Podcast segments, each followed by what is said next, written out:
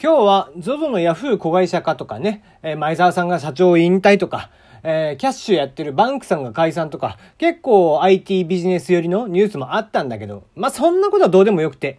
京都に変なホテルがオープンしたらしいんだよね。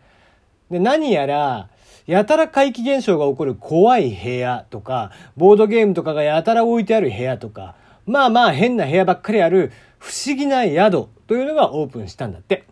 これね、コンセプトがバラバラな部屋が11部屋あって、例えばその怖い部屋だとラップ音がしたり、突然電気が消えたりとかするんだよね。怖さの調整できたりだとか、他だと壁にボルダリングの石が設置してあって旅先でもトレーニングができるとかね。そんな風になってんだって。まあいろんな部屋があって面白そうなんで、ぜひ検索してもらえたらなと思ってるんですが、まあ難点なのがね、一部屋二人くらいまでしか泊まれないみたいなの。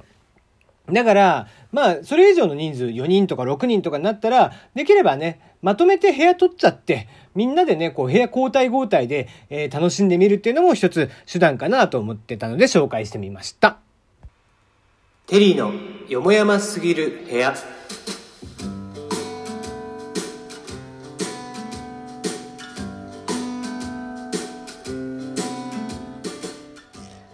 改めましてこんばんは、テリーでございます。いかがお過ごしでしょうか？今日はね、まあ新コーナーをついこの間4つ一気に立ち上げたばっかりだったけど、まあ緊急でですね、企画を作りました。まあそのね、経緯も含めて紹介をしたいと思ってますが、まあその前にいつものメール募集の方から先に伝えておきましょう。番組では質問、感想、応援、普通た恋バナ相談口、何でも OK ですが、メールの方を募集しています。その他、新コーナー、えー、ラジオストーリー〇〇の小さな恋の物語ということで、えー、みんなで、えー、恋のお話を作っていきましょうというコーナーを立ち上げてます。その他、キャッチコピーは突然に。何かのキャッチコピーをつけてくださいということで、対象は何でも OK。物、現象、人。ね、なんだったらトーカーさんとかにも、えー、つけてもらっても全然構いませんので、キャッチコピー、えー、何かしら勝手につけてみてください。そして3つ目、テリーこれって気にならない？ということで、これ初回は昨日やりましたけども、まあ僕にね、えー、お前これ知らねえだろうっていうことで話を振ってもらえたりだとか、あと最近ね、こういうのが気になって仕方がないんだよねというようなこと、まあ普段の生活の中で気になっていること、ニュースなど見て、えー、記事など見て気になったことなどなど送ってもらえたらなと思っております。もちろん送ってもらったものは僕も調べた上で、えー、読みたいなと思っていますよ。そして4つ目。無茶ぶりすんじゃねえよ。まあ明らかに定時退社前とかにこの書類を送ってくれるとかね、えー、まとめてくれるとか、運動なんか全然できないからもうもう日中は出てたくない。運動なんかしたくないって言ってんのにフットサルのメンバーに入れられたとか。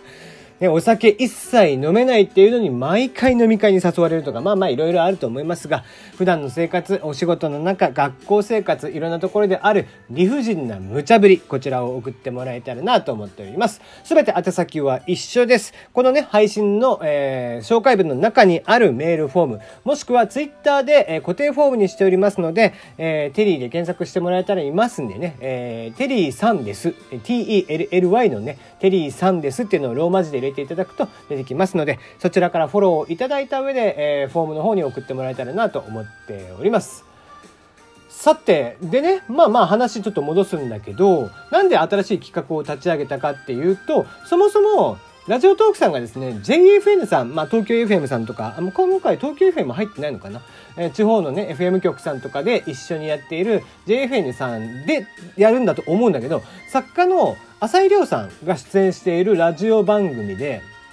平成生まれの本音、ハッシュタグ、平成生まれの本音っていうのをやるんだって。これまあ、言って2回目なんだけどね、確か令和になる直前にやったんじゃなかったっけな？ね。で、平成生まれとかって言うとさ、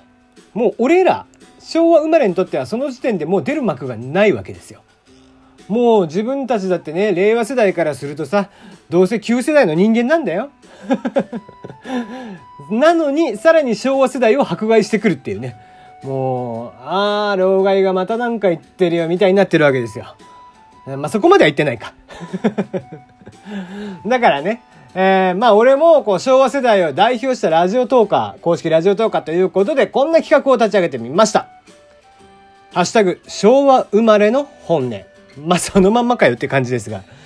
えー、とはいえ、平成生まれなんてこんちくしょうみたいにね、えー、お前らなんかみたいに喧嘩をしたいわけじゃないんです。あくまで、あくまでです。昭和にも良いところがあるんだよっていうのを送ってほしいわけ。もっと簡単に言うと、まあ、昭和あるあるですよ。昭和生まれあるあるね。まあこれはメールフォームに書いたんだけど、まあちょっとね、えー、俺が書いた例文を挙げると、学研のおばちゃんたちが来る、楽し、えー、学研のおばちゃんたちが来るのが楽しみだったんだっていうね。えー、学研のおばちゃんたちっていうのがね、えー、わかるかな？昭和世代はわかるんだけど、えー、昭和の時はですね、学研って言って今でいう、まあ、真剣ゼミがさ、未だにあったりとかするけど、ベネッセさんのね。えー、あれはほら、通信教育になるでしょ？じゃなくって、学研のおばちゃんっていうのがですね、あの、小学校1年生ってことで昔小学校から出してる雑誌みたいなのがあったじゃん。ああいうのと同じような形で、学研さんがやっている、毎月やってるドリルみたいなのを家に毎月毎月届けてくれるっていう仕組みがあったんです。ヤクルトのおばちゃんみたいなもんよ。まあ、未だにね、ヤクルトのおばちゃんは企業とかには回ってきてくれますが、もう今ね、学研のおばちゃんって実は廃止になってて、なくなっちゃったんだって。もうまあまあ当然のことだからさ、もう人件費の方がかかっちゃうからっていうことなんだけど、昔はそれでもよかったのよ。そのおばちゃんたちが直接行って、その月謝じゃないけど、購買分の、その先月のお金お支払いくださいとか言って、直接お金を取りに行けたから、だから新聞のお金取りに行くようなもんで、新聞のおっちゃんらがね。で、同じようなもんだったんだけど、今はもうそれ配信になってるらしくて。だからもう平成も多分ね、中盤以降とかに生まれた人たちは多分わかんないよね、これね。うん。そして二つ目。テレビのチャンネルはリモコンなんか使わず自分の手で変えろっていうことでね。もう俺らの世代はほら、テレビなんか、まず今みたいに薄型テレビでもないブラウン管。まあまあ、ブラウン管はね、言ってここ10年ぐらいですからね、変わってきたのは。なんだけど、リモコンでもなかったんだよ。俺ら世代って。ね、ガチャガチャっつってチャンネル合わせて、で、えー、下にですね、こうガチャって切り替えるスイッチともう一つ下になんかくるくるくるくる回る のがあって、それで細かく、まあ例えば1チャンネルってガチャンって変えたとしたら、そこでもうちょっと調整して、周波数を調整して映りを良くするみたいなアナログテレビの時代だよね。えー、そういうことをやっていたと。だからチャンネル争いっていうと、リモコンも争ってたんじゃなくて、テレビの前に直接行って、ガチャガチャっつって切り替えていたというのが昭和世代ですよ。ね。まあ、画面もちっちゃかったからね、よく考えると、よくあんなテレビ、ちっちゃいテレビをみんなで見てたよね。だって、今に置いてあるテレビなんて20型、20インチぐらいしかなかったんじゃない？きっと。ね。それがもう何キロってすごい重たいわけ。ブラウン管だから。よくよくあんなものを使ってましたよね。だから畳の部屋だったりとかするでしょ。そんなところにねそういうテレビとかを置いてたりとかするともう畳がへこんじゃって。ね。必ずお引越しの時にはその畳はもう絶対変えなきゃいけないみたいなこともありましたね。そして3つ目。俺は変わらず写メって言うよ。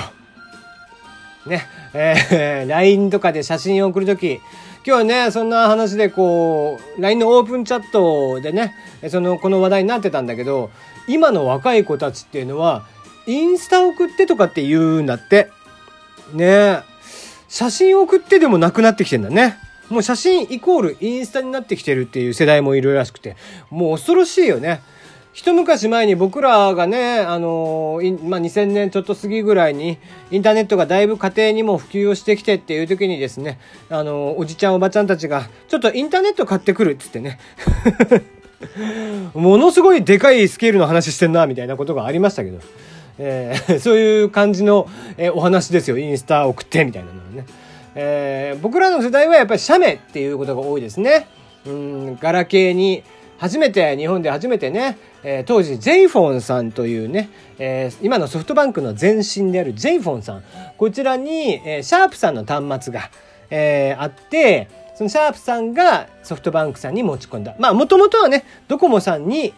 写メ、こんなのカメラつけてみたんですけどどうですかってプレゼンしに行ったら、えー、ドコモさん当時アホな経営者ばっかりだったんだって、で、それで断られたっていう経緯があって、えー、シャープさんはソフトバンクさんに持って行って、それ以降しばらく、そシャープさんはソフトバンクさん以外出してなかったっていうね、ドコモさんにも出さなくなったっていう経緯があるっていう。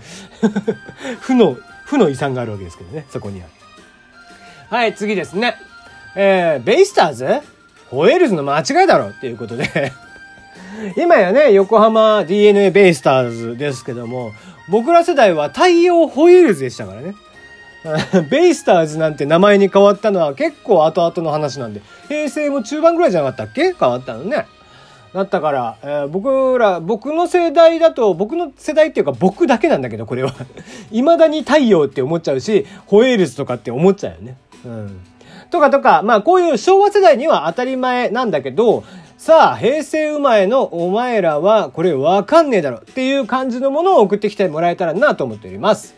で、今回、便宜上ですね。今回は僕が先に立ち上げちゃった手前、手前ですね。えー、こういった形でメールで募集してますが、もちろんこれは他のトーカーさんでやっていただいても結構です。えー、自分もこのテーマで話をしてみたい。そんな人がいらっしゃいましたら、ぜひ、ハッシュタグ、昭和生まれの本音、こちらをつけて送ってもらえたら、えー、トークを上げてもらいましたら、新機能のおひねり、こちらでですね、僕がうまい棒を投げつけに行きますんで。